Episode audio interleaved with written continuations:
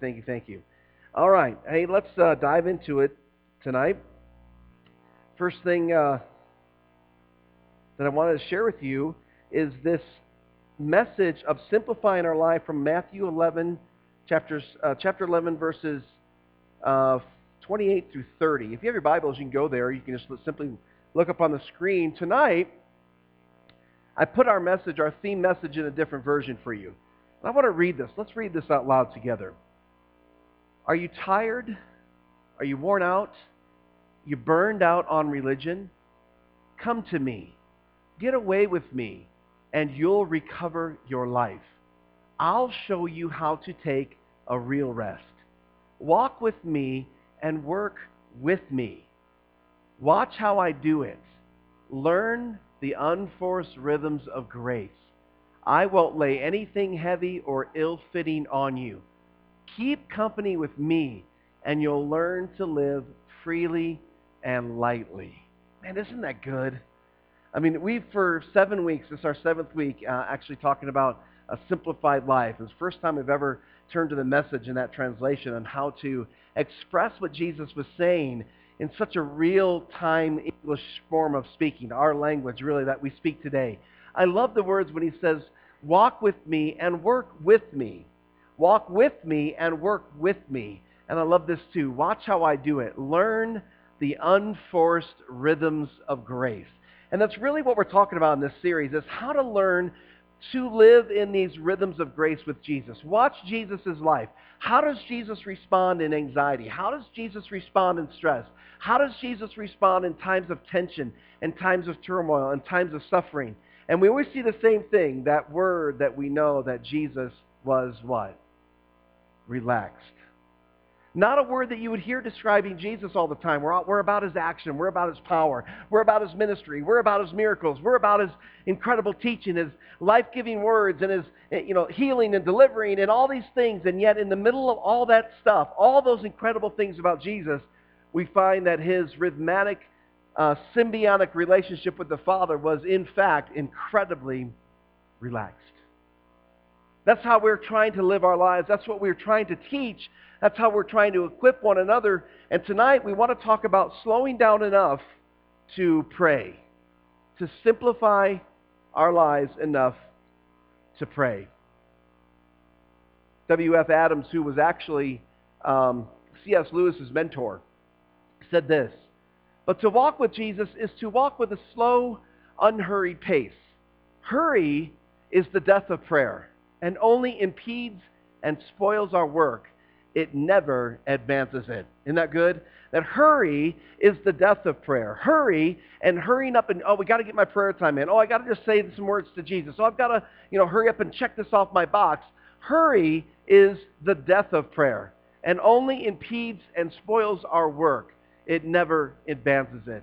Our simplified lives help us live, help us love the Father through unhurried and conversational prayer. How many of you know that prayer is simply conversing with the Father? That prayer is not a laundry list of things that you need and things that you need checked off and things that you need done right away and you need this done and you need this done and you need this done. But if we would slow down enough to really have a conversation with our Father, we would find that prayer is essential to our Christian walk. And Martin Luther said it this way, as it is the job of a tailor to create clothes and to manufacture clothes. It is a job of a Christian to pray. Actually said the word business. It is the business of a Christian to pray. It is. And we need to slow down our lives. If there's an area what I believe the church is weak in, and David Reyes and I have talked a lot about this, about how we need to return to a, a spirit of prayer. We need to set aside times to pray with one another, to pray as men, to pray as women, to pray as families, to converse with God, and to learn how to live in this rhythm with conversations with the Father. How do we know what the Father's saying if we're not listening and we're not in conversation with Him? Last night we had a great time with a couple here, and, and I learned that most, most of my conversations are, are, are around tables. They're around the kitchen table. They're around uh, playing games. They're around you know, having, having a great meal together. And I think that what the Father showed me last night is when you get to know somebody in a setting like that, in a setting that's warm and inviting, and you slow down your life long enough to make time to develop friendships, that's what the Father wants. He wants you and I to slow down our lives enough to develop a friendship with him, as Matthew 11, 28 through 30 said, slow down enough to work with me. My friends, I think we need to stop working for God and start working with God. I think we need to slow down our pace of life long enough to stop racing past God and to sit on a park bench with God and listen and hear and conversate with him. There's some examples of Jesus in prayer. Jesus had this incredible discipline in his life, and uh, we're going to unwrap some of this this evening. Uh, Mark 135 says this, very early in the morning while it was still dark, Jesus got up, left the house, and went off to a solitary place where he prayed. Again, in Luke 4.42, it says, at daybreak, Jesus went out to a solitary place. Luke 5.16, it says that Jesus often withdrew to lonely places and prayed. Henri Nouwen said this, the secret of Jesus' ministry is hidden in that lonely place, where he went to pray early in the morning, long before dawn. I think that we need to discover these rhythms of Jesus, and I know what you're already thinking. I'm not, I'm not a morning person. I am not an early morning person. How many are, are morning people in the room? You just, you love early mornings. Man, God bless you guys.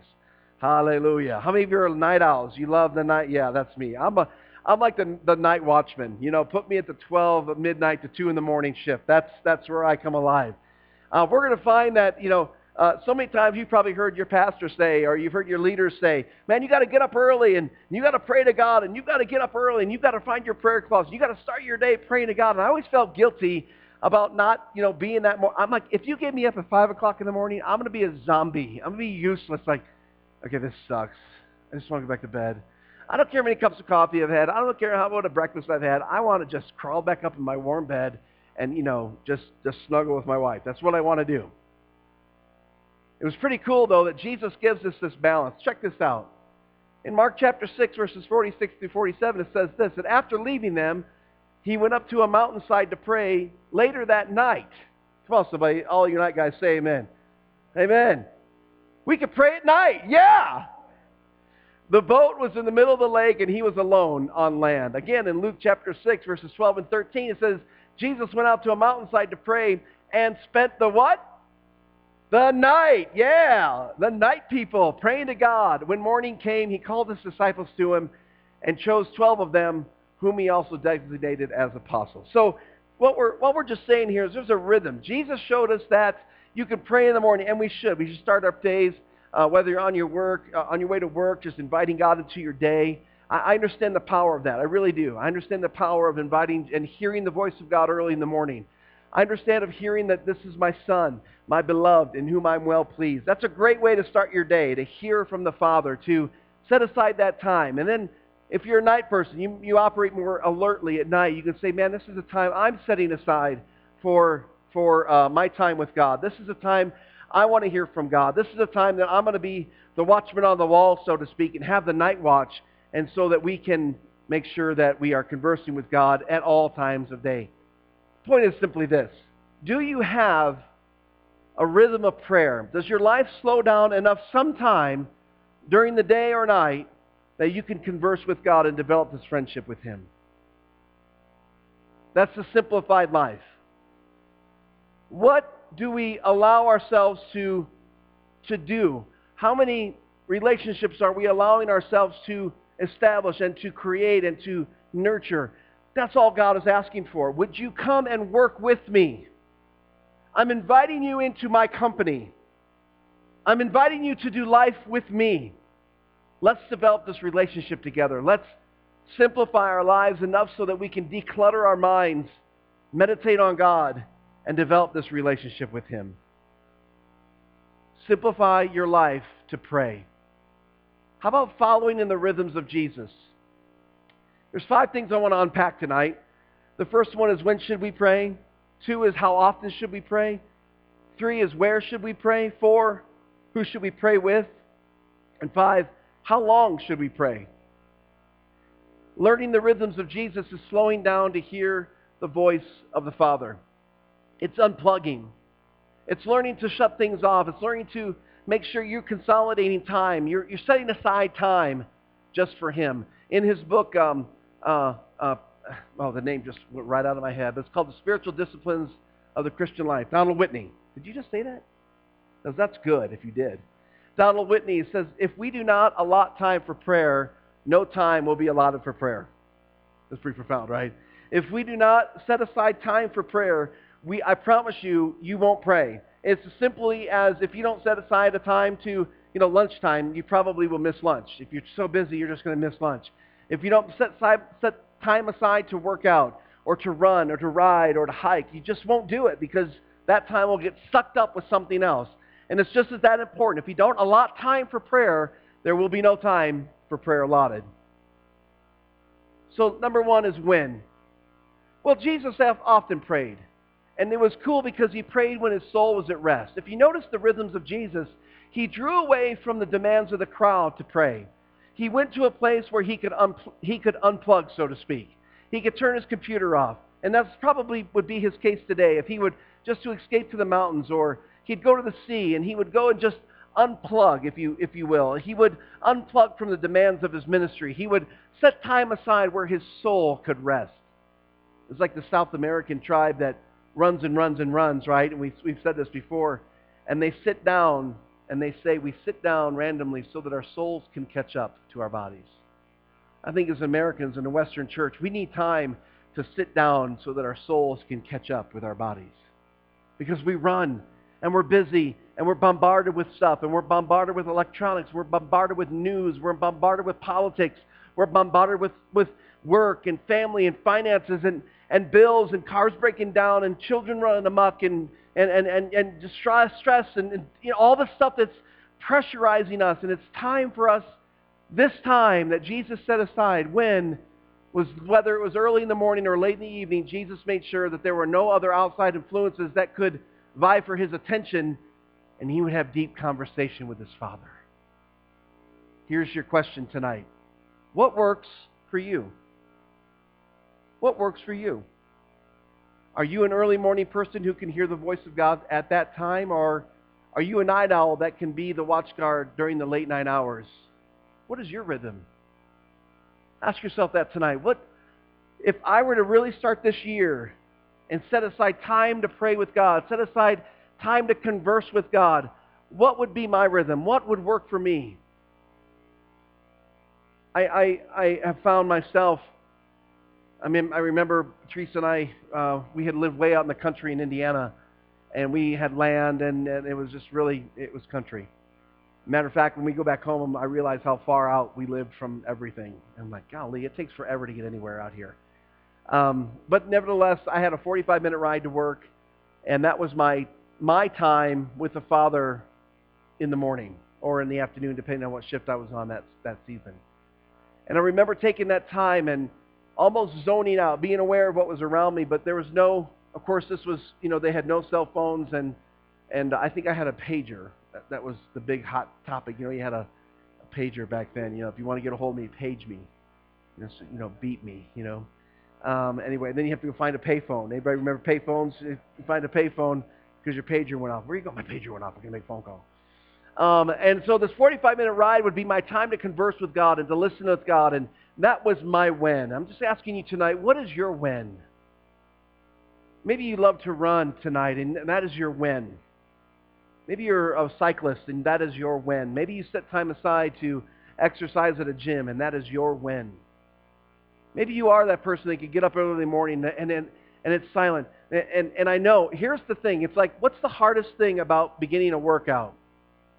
What's the hardest part of going to a gym?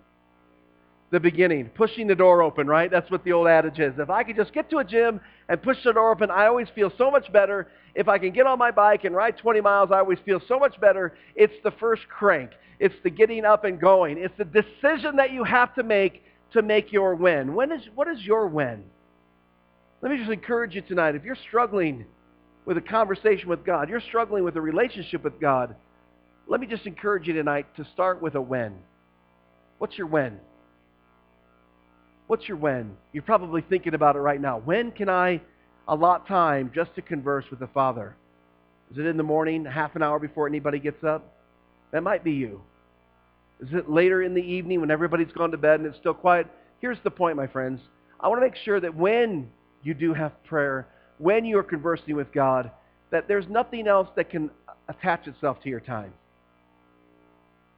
Right? You're not trying to squeeze in a workout at lunchtime because, you know, you, that's what you've got. You're not trying to, to, to get a, a ride in before, before anything because that's what you've got and a phone could ring at any time and, you know, you're on call or whatever. When is so important. Jesus gave us whens. He gave us times when he would draw away when he knew that no other demands were on his life. He could simply set total attention back to the Father. That was his when. So what works for you? You know, here at Keystone, we're not big on demanding. We don't put you through hoops. We don't say this is when you have to pray and this is when we pray and you should be here for prayer. What I'm saying is this. Listen to the voice of the Holy Spirit tonight and find out what rhythm works for you. It's like being on a farm. As you know, I worked on a farm as I was a teenager, and there was nothing you could do about the seasons. They were coming. You couldn't stop them. Fall was coming, harvest. Winter was coming, mechanical. Spring was coming, plant. Summer was coming, you baled hay till your eyes turned green. That's just what you did. There's nothing you can do about it. Listen, you can try to fight the seasons. You can, you can, you look at, you can rebuke winter all you want, but winter is coming. You can rebuke the rains, you can rebuke the sun, you can rebuke summer, you can rebuke fall, you can do whatever you want, you can super spiritualize, it, but I promise you there's nothing you can do about it. It is coming. The same as the rhythms in life, the seasons in life. What, what I want to help you tonight and help me tonight understand is that there's rhythms and seasons of life, and we need to just simply embrace those seasons in which you find yourself in. I promise you tonight, if you'll learn to embrace the rhythmic seasons of God, the rhythmic seasons of Jesus in your life, you'll live the fullest life you could possibly live. You will be happy all the time. You'll be filled with joy unspeakable and full of glory because you have found a rhythm. Let me just encourage you tonight, my friends, stop kicking against the rhythms that God is trying to establish in your life. Some of you get up early and you don't know why. The Lord is waking you up. Come on, let's spend time together. Come away, my love. Come with me. Some of you, like, you're, you could stay up till midnight, 1 o'clock in the morning, and still get up in time and feel refreshed in the morning. And he's saying, stay up with me. Come, my lover. Let's spend time together. Come and converse with me. I've got many secrets to share with you. Listen, guys. Listen to your when. Secondly, how often? How often should we pray? Well, Jesus made prayer a regular, a regular part of his life. Paul exhorted us in Thessalonians to pray continually or pray without ceasing. Jesus made prayer a lifestyle. He was known to often draw away to pray. This was the mark of his ministry. The Bible says that Jesus often withdrew from the crowds. He often, that was a trademark. That was an earmark of Jesus' character. Let's just, let me encourage you tonight that prayer shouldn't be something that we call once a month. Or prayer shouldn't be at 6 o'clock before service and that's the only time we converse with God prayer should be a continually a continual lifestyle that you and I embrace.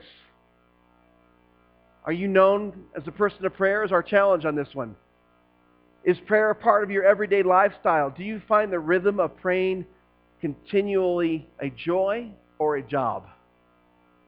Well, it's my job to pray. I got to go pray. Is it a chore or is it a joy? Do you find yourself clothed in prayer? Do you find yourself thinking and conversing and listening to the Father throughout your day. That's the word praying continually. It's that you're known for that. It's part of the rhythms of your life. It's simplifying your life enough to know that this is who I am. I am a person of prayer. I'm continually in conversation with the Father. I've decluttered my mind. There's nothing that's mine for my time. And I now cloak myself in this beautiful thing that we call prayer this conversation with God. A.W. Tozer said this, that prayer is this incense that goes before the nostrils of the Father that he answers through pouring them back out on the earth. When our prayers go up before the Father, it's a beautiful incense that fills the, fills the temple. And then as he answers his prayers, he throws them back out on the earth. Here's your answer. A lot of times the answers come right back to us. Is prayer part of your regular life? Is it part of your routine? Are you known as a person of prayer? Do people say, yeah, that guy often draws away? Or do you rarely draw away? Do you rarely ask God? Do you rarely say that I'm a person of prayer? Do people see you praying? I remember uh, um, I had lived with Teresa's parents for a while. And I can tell you that her parents were people of prayer. And I remember coming tonight, and it was late night. Her dad used to work afternoons then, so that, for all of you, you know, bankers out there, that's 3 to 11s. You know, if you're a steel mill worker, you know what swing shifts are. So afternoons, at 3 to 11.30, he would get home about midnight. And uh, more often than not, I would come home, and he would be in the living room on his knees, hands on his couch, and Jimmy would be praying. He was known as a man of prayer. Teresa would say, I got to call my mama. I said, why are you calling your mama? Because I know she prays. If I need someone to pray, I call my mom. I know she prays. She is known as a woman of prayer. Do you understand the difference? It's not saying I'm super spiritual and, oh, if you need something, call me because I'll pray for you. I made it a commitment. I made a vow once. I said, I will never tell you that I'm praying for you unless I intentionally pray for you. If you hear me say, I will pray for you, or I am praying for you, I am praying for you. I want to be known as that man. I want to be known as a man who says, man, if I'm praying for you, you can guarantee that I'm praying. For, I am praying for your business. I am praying that God would send you the right people to your business. You know why? Because Matt asked me to. Hey, pray with me about this. Pray with me as I start this business. And I need the right people to come around me with the right vision to come around this thing and make this thing a success. I'm going to I'm to I'm to co-join with him and agree with him and say, I'm going to pray with you. Can that be said of you? If I were to ask you tonight, man, I really need you to pray about this. Can you say, you got it? I think there's a lot of us in the room that I can totally trust and believe that they're praying with me. But I think we, we toss it around like we do pizza. Hey, praying for you, man. And you're not praying for anybody. You know, you're, you're thinking about them, but you're not praying for them. There's a difference. I've learned to listen to the Holy Spirit when he brings someone to mind. It could just be popped into my head. And, for instance, it was a gentleman this week that I haven't talked to in so long and the Lord popped him into my head. And I, his name's Marcus Robinson. He's a pastor here in town. Maybe some of you know him. I don't know. And I texted him very quickly. And as soon as his name and his face came into my head, I popped, I popped him a message. Says, Marcus, I'm praying for you right now. I don't know what you're going through, but the Holy Spirit put your face in my head. And he said, bro, he texted me back, thank you so much. Uh, I'm under incredible uh, stress. I've got this uh, weekend thing, this, this ministry that we're doing and I'm, I'm just hoping that God moves. I said, you got it. So I pray. On my way to work, I'm praying for Marcus Robinson. Just, what do I say that for? Not that I'm a great man of prayer. I'm really not. It's probably one of the weakest areas of my life. I'm just being honest and transparent with you. Is there an area that I can improve upon? I would say prayer is number one. But I do know this, that I've learned to listen to the Holy Spirit. And I've learned to I've learned to act on those simple little things well, why am I thinking of Marcus Robinson right now? Oh, I know why. I'm supposed to pray for him. And I send him a text. And sure enough, something's going on in his life where he needs a little extra backing. He needs someone to come alongside of him and encourage him. Move on. Number three, where should we pray? This is kind of big. I know it's like, you're like, well, big deal, we can pray anywhere. Yes, you're right, but check this out. Jesus seemed to enjoy being in nature to pray. The Celts followed in the same fashion. Being in nature to pray heightens the sense of God's presence and gives us a chance to disengage from human-made things or entities. The Celts discovered the, the clover and, and realized as they're looking at the clover, they saw the Trinity of God and this mystery was revealed to them by being in nature. They were praying, meditating. They'd glance over the clover and like, that explains the Trinity. Whoa! It's three in one. Get it? Three in one. And you'll run around the clover. Look and check it out. I just discovered the Trinity in nature. Amazing. God is awesome. Jesus withdrew the mountains or the seashore. That's where he seemed to love. He, he withdrew the mountains or he be on the sea. Getting in nature allows us to get away from and unplug from human-made entities or human-made things. And then you begin to meditate and you begin to enjoy the sounds and the creation that God has put in front of us everywhere, all around us. I, I love, uh, I don't, I don't, I, I love riding my bike, but I miss mountain biking. Mountain biking gave us an opportunity to get off paved roads and, and into crazy settings into you know exciting adventures and, and intense descents and and, and you know, praying to God my son doesn't wipe out in front of me, which he always did anyway. But anyway, I, I miss that. I miss that sitting on top of a hill and sitting and talking with your buddies and, and just enjoying what God has made. And meditating in that and saying, man, God, you're awesome. How, how awesome are you? And it's not hard. I mean, we live in Colorado for crying out loud, right? You look out our front door every morning and go, wow, this is really cool to live here. It leads us to this. Where do you pray? Do you find a place outside or hiking on a trail or running a course or riding a bike or simply walking? Know, Carl, I'm so encouraged because in the summertime you walk and meditate on the trail and your meditations, you share them and, and I love that. I love, I love because when you're walking, all of a sudden God gives you a word, a word that you never would have saw or, or a creek. And, and I like, I like things that move. So I like to walk next to a creek or a river or, you know, movement. I can stop and go, man, that's movement. That, that, that creek's going somewhere, man. It's making noise. It's, it's alive. It's moving. I want to encourage you tonight to find your place of connection with the Father. Look outside. We live in Colorado. It's not hard to find the beauty of the Father everywhere. Where's your place? Hey, look, at it. your place might be your kitchen table, and that's awesome. Your place might be, uh, as Jesus said, when you go pray in your closet. He's not literally talking about a closet. He's talking about a place that's disconnected from every other place. What's your place? Do you have it in your mind? What's your place? So Rhiannon, you, you'd love to run, and, and that might be your catharsis. That might be your place to run. I, Teresa and I were training for a half marathon uh, a couple years ago, and, and I remember running in Alabama because we had to do 10 miles one day, and we're like, this is going to be a lot of fun because we're, we're going to run through the woods in, in uh, southern Alabama. It was awesome. I'm like, now this I could get into. You know, because you're you're muddy and you got to stop and walk a little bit because it's slick and you got a rock and some trees and you're jumping over logs and you're like, okay, now this is fun. Running running on a road for 13 and a half miles is insane.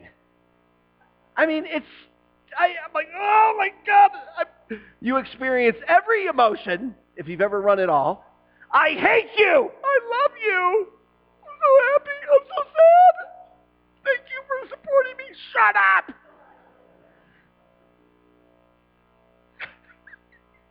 am I peeing or am I just sweating? I don't know. Both. I, I, uh, it's insane, you know. Uh, but uh, the experience is is incredible. My, my point is this: find find your where. We have a when. Find your when. Find your how often. Find your where. You will be surprised. I promise you. You'll be surprised if you'll find a where that you love to go to. And that's your spot. That's your place. Running through the woods. Hiking through the woods. Uh, riding, your, riding your bike. Walking. And I know I'm associating a lot of this with, with activity, but it could be sitting still. It could be at your kitchen table. It could be doing dishes. It could be, well, I don't think anybody can touch Jesus doing dishes. I'm not sure that's possible. I'm just kidding. Do you, do you, does he understand the point? What's, where's your where? Where's your where? Find your where. I remember working on a farm. Uh, we used to chop corn. We did a lot of no-till to save the soil in upstate New York, and and so uh, the, the the harvest would come, and we would we'd harvest the corn, and then we would just chop it. We'd have a chopper, and and um, and that was that was always my job. And I'd be out till two or three in the morning chopping corn. We call it chopping corn, really just chopping the stalks down enough to get the soybeans drilled and uh, for the next season, called rotating the crops. And I remember just, I was a young kid. I was only about 17 or 18. I remember just, t- for some reason, that time for me, again, it was at night. The lights were on. You couldn't get a radio station. If it was, it was country. So like I said, you couldn't get a radio station. I'm just kidding. I'm writing a country song. I won't even say what it is. All right. Anyway, so I'm chopping corn, and I and I I get into this weird, like, like zone. And this maybe it was the drone of the tractor. Maybe it was just the the sound of the chopping corn, and and and for I, I don't know what happened. I got translated, or I maybe I fell asleep. It's probably the latter of the two. But I was in such a place of peace that I don't know how long that I was gone, but I remember waking up and not knowing where I was or coming to or something. It was this moment with God that I had, and I, and I remember it vividly. And so I was scared to death because I didn't know where I was. If you've ever been out in the middle of a dark field, all you have is the tractor lights on. It's very disorienting. I had no idea what I had chopped, what wasn't chopped. I was going on an angle now. I wasn't with the with the rows, and and that became a where for me. That became that that moment sort of typified my where for the rest of my adult life. And I find myself at night connecting with God in places alone and silent. I love just sitting by fires, right, and watching fire at fires just burn and connecting with God there. We went camping this year in Montana, and it was just, well, you know, our camping is renting a cabin, so it's not really camping. But anyway, we had a little fire pit there, and um, and sitting there watching that fire, I'm like, God, I, I connect with you here. I'm basically just saying this, my friends. Where where do you, if you will slow down enough and simplify and declutter your life enough to find a where, it'll change your life. Find a where. Okay, number four. Who should we pray with? Hey, look, sometimes we need to pray alone. Sometimes it's just you and God.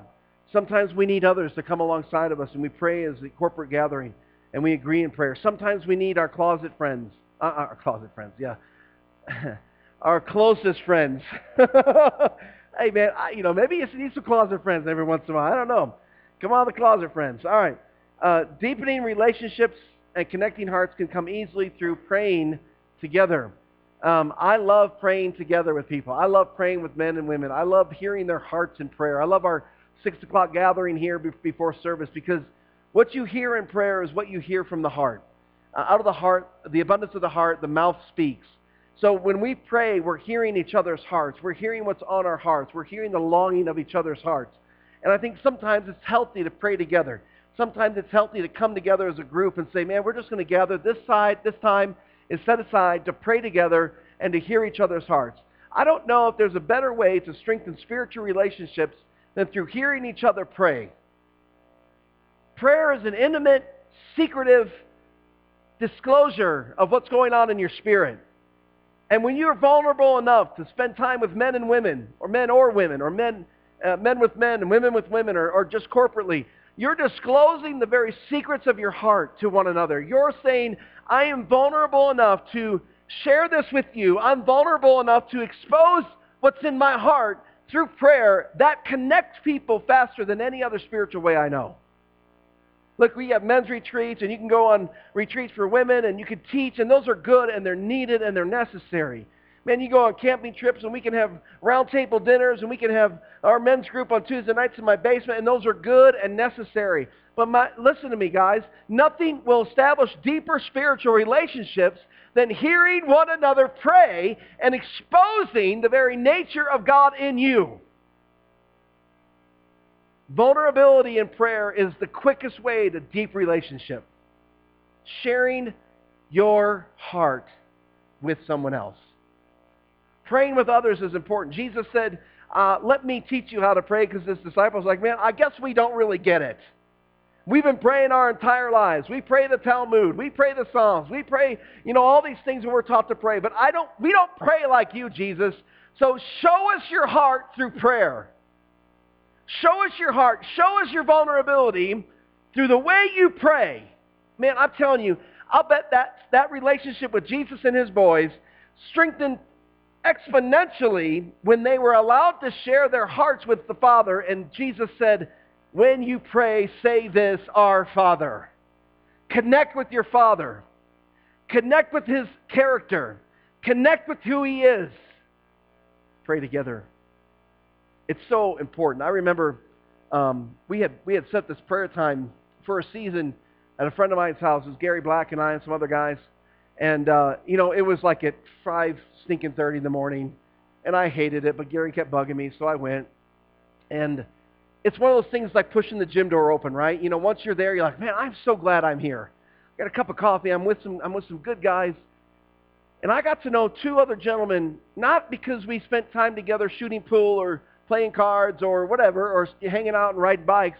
I got to know them because of their prayers they prayed. I connected with their needs and their desires to see revival and their desires to see God move and their desires of healing and signs and wonders and restoration of marriages and restoration of finances for people. I connected with them because not of what we were doing, but who we were doing something with.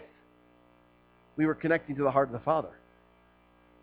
Prayer with whom or with who is so important. We learn about each other through prayer. Who do you pray with? Do you pray with your spouse, your friends, a trusted companion? Sometimes rhythms of life draws us into seasons of prayer that allow us to connect with the hearts of people all around us. Oh, Haley and Donovan, certainly Haley has this desire to have corporate prayer and worship. And there's, there's something to that. And, and, and it's probably going to be developed this year better. We did it one time last year, and it, it really transformed us in a lot of ways. We heard prophetic words. We really heard the direction of who our church was going to be. We want to be a church that you know you belong at. We want strangers to know that they belong. We want the broken to know they belong. We heard that through a prophetic word in corporate prayer and worship.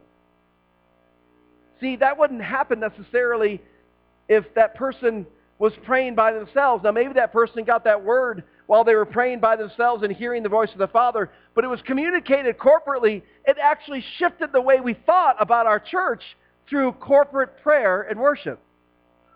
We allotted time, we slowed down, and we said, we are going to take the time, and this is important to us. We're going to take the time to pray together. We're going to take the time to worship together. And finally, how long should we pray? Well, look, guys, prayer is a conversation. Let me, let me put this in your spirit tonight. It is listening as much as it is talking. In teaching on communication, listening is a vital part of communing. Prayer is sometimes shutting your mouth and listening. Prayer should be prayer should last as long as there is conversation to be had. This is how we pray continually. So Teresa was teaching, we were counseling this couple in marriage, and last week was about communication. And uh, if you know anything about communication, like like Hitch said, 90% of what you're saying ain't coming out of your mouth. Right? If you ever seen that show. It's true. We talk with our bodies, we talk with our hands, we talk with our inflection, we talk with our faces. That's why we don't communicate real well over texts and emails. We need to call and hear somebody's voice. We need to see them in face. We need to go to their house and, and share with them. Prayer is conversation with God. If conversation is communing, is communing, then part of what prayer is is shutting up and listening. If you're doing all the talking all the time, I don't think that's really prayer. I think prayer is a two-way street. Prayer is listening. Prayer is hearing. Prayer is meditating, responding to something that God is saying. Do you listen as much as you talk in your prayers? I've shared this before with you when we had a huge tent set up in this youth room at our other church, and, and there my watch was from 12 to 2, right? So uh, with, with my rhythms of life. And I would sit there and I put an empty chair across from me and I would sit and listen for the first half hour. I wouldn't say a word. I had an empty chair across from me and I would say, all right, Father, speak. I have my Bible open.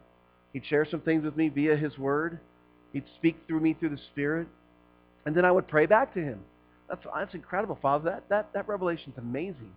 I don't even know what to do that. Can you, can you expand on that for me? Can you help me? How does that apply to our life? How can I apply that to the, to the young men and women I'm discipling? How can I translate that to, to missions? How can I translate that to life?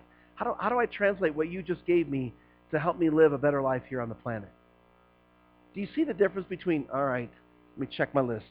I Father, pray for so-and-so and Aunt Susie and Aunt Carol, Uncle Rob and Uncle Lum, Lum and, you know, Aunt Elsie. I actually have an Uncle Lum and Aunt Elsie. Uh, anyway, uh, pray for them. Yep, check, check, check. Somebody's got a goiter problem. Check that. He needs a liver issue. Check that. Uh, check, check, check. Love you. Did I did I hit my uh, the ACTS acronym? Wasn't it? What's the acronym? Adore, confess, thanksgiving, and supplicate. Got them. Checked them all off. Boom, done. See ya. What? How is that a conversation? How, how, how did you hear anything from the Father? How did you, how did you have a conversation with God? A one-sided conversation is what? Boring. I don't want to hear you talk all the time. I want, I want to listen. I want you to listen. Do you listen as much as you talk about? Do you have a rhythmic pattern, a rhythmic pattern to your prayer life? A real conversation with the Father? How long should you pray? How long is the conversation going to go on? What are some resistors to this type of prayer? Man, time, I'd say number one. Amen? Time. Chasing time. Simplify your life. Simplify it enough so that you can let go of something to allot for something else. What did we just do today? Didn't you just get rid of DirecTV today? March. So we're, we're making steps in our own life to take things that rob from us and getting rid of it so that we can have more time to do the things that we know we're called to do. There's nothing wrong with DirecTV. If you have DirecTV, I'm not saying it, or cable, whatever. Whatever, it doesn't matter. For Teresa and I, in this season of life, we, we realize we're going to simplify that area of our life and we're going to say, that is going to be set aside. We're going to put that aside and we're going to invest more in relationships.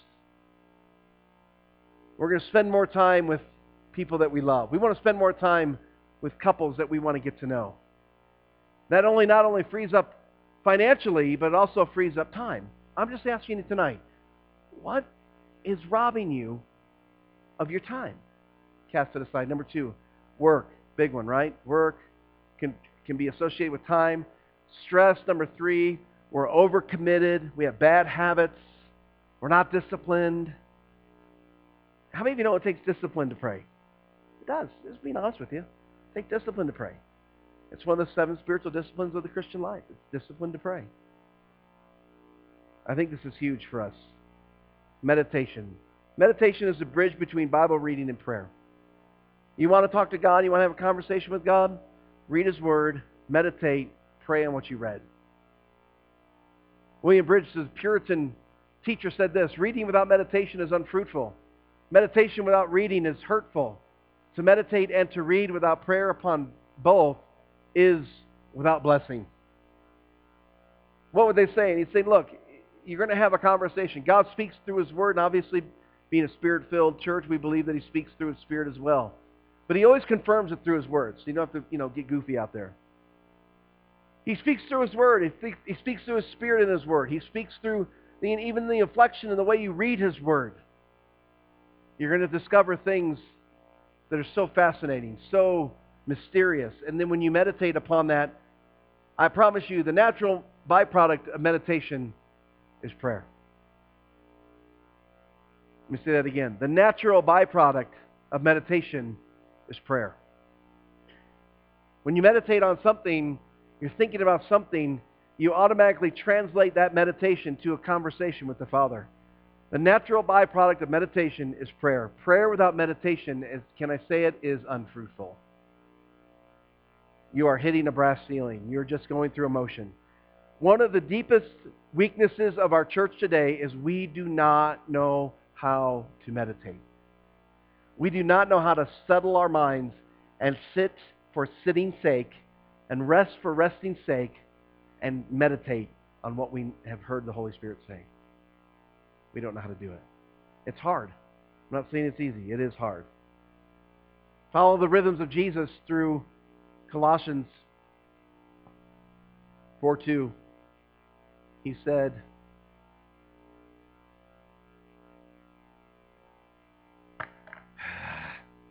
Colossians 4.2 says, Devote yourselves to prayer, being watchful and thankful. Devote yourselves to prayer. Prayer is a result, get, get this last statement tonight. Prayer is the result of a cultivated relationship with God.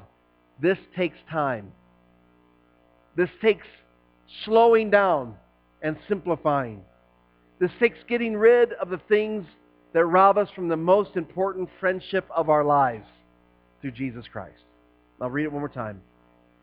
Prayer is a result of a cultivated, oh, sweet, relationship with God. This takes time. This takes slowing down and getting rid of the things that rob us from the most important friendship of our lives. Is prayer. All right, stand with me tonight. If you get anything tonight, find find a rhythm, find your rhythm, find the season of life. Stop stop bucking against the season of life that you're in. Man, some of you got little itty bitty ones, and it's just impossible to do some of the stuff you're talking about at some of the times I'm talking about. Your time might be like 11 in the morning when the baby goes down for a nap, and it's just quiet time. That's your rhythm. Listen, all I'm saying tonight is listen to that. Listen to the rhythm of God. Listen to the rhythm of life. Listen to the, the things that God is trying to speak to you through these simple rhythmic seasons that he establishes. Stop kicking against it. Stop fighting it. And, and by the way, stop feeling guilty. Set yourself free from that. God has cultivated a beautiful family. You're part of that. You're beautiful. You're perfect in him. Find that rhythm. Stay in it. What works for you?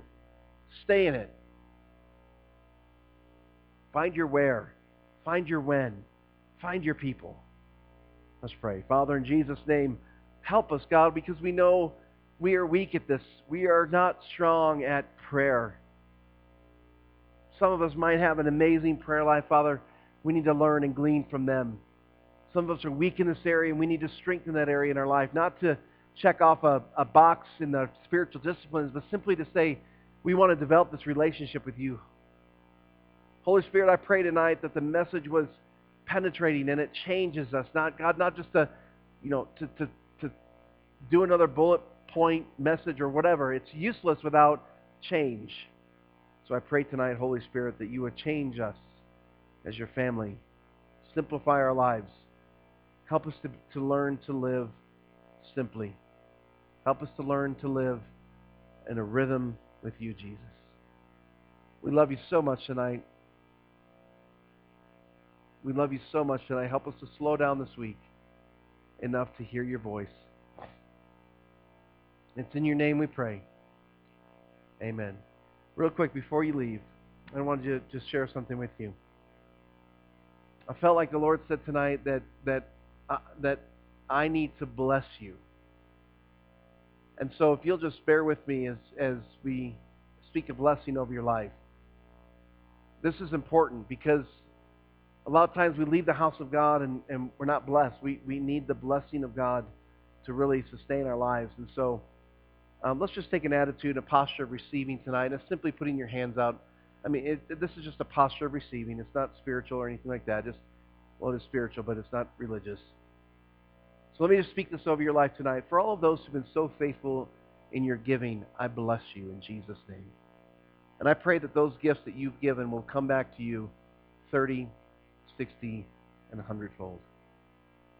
I pray tonight that whatever you put your hand to, it will prosper as Jesus promised.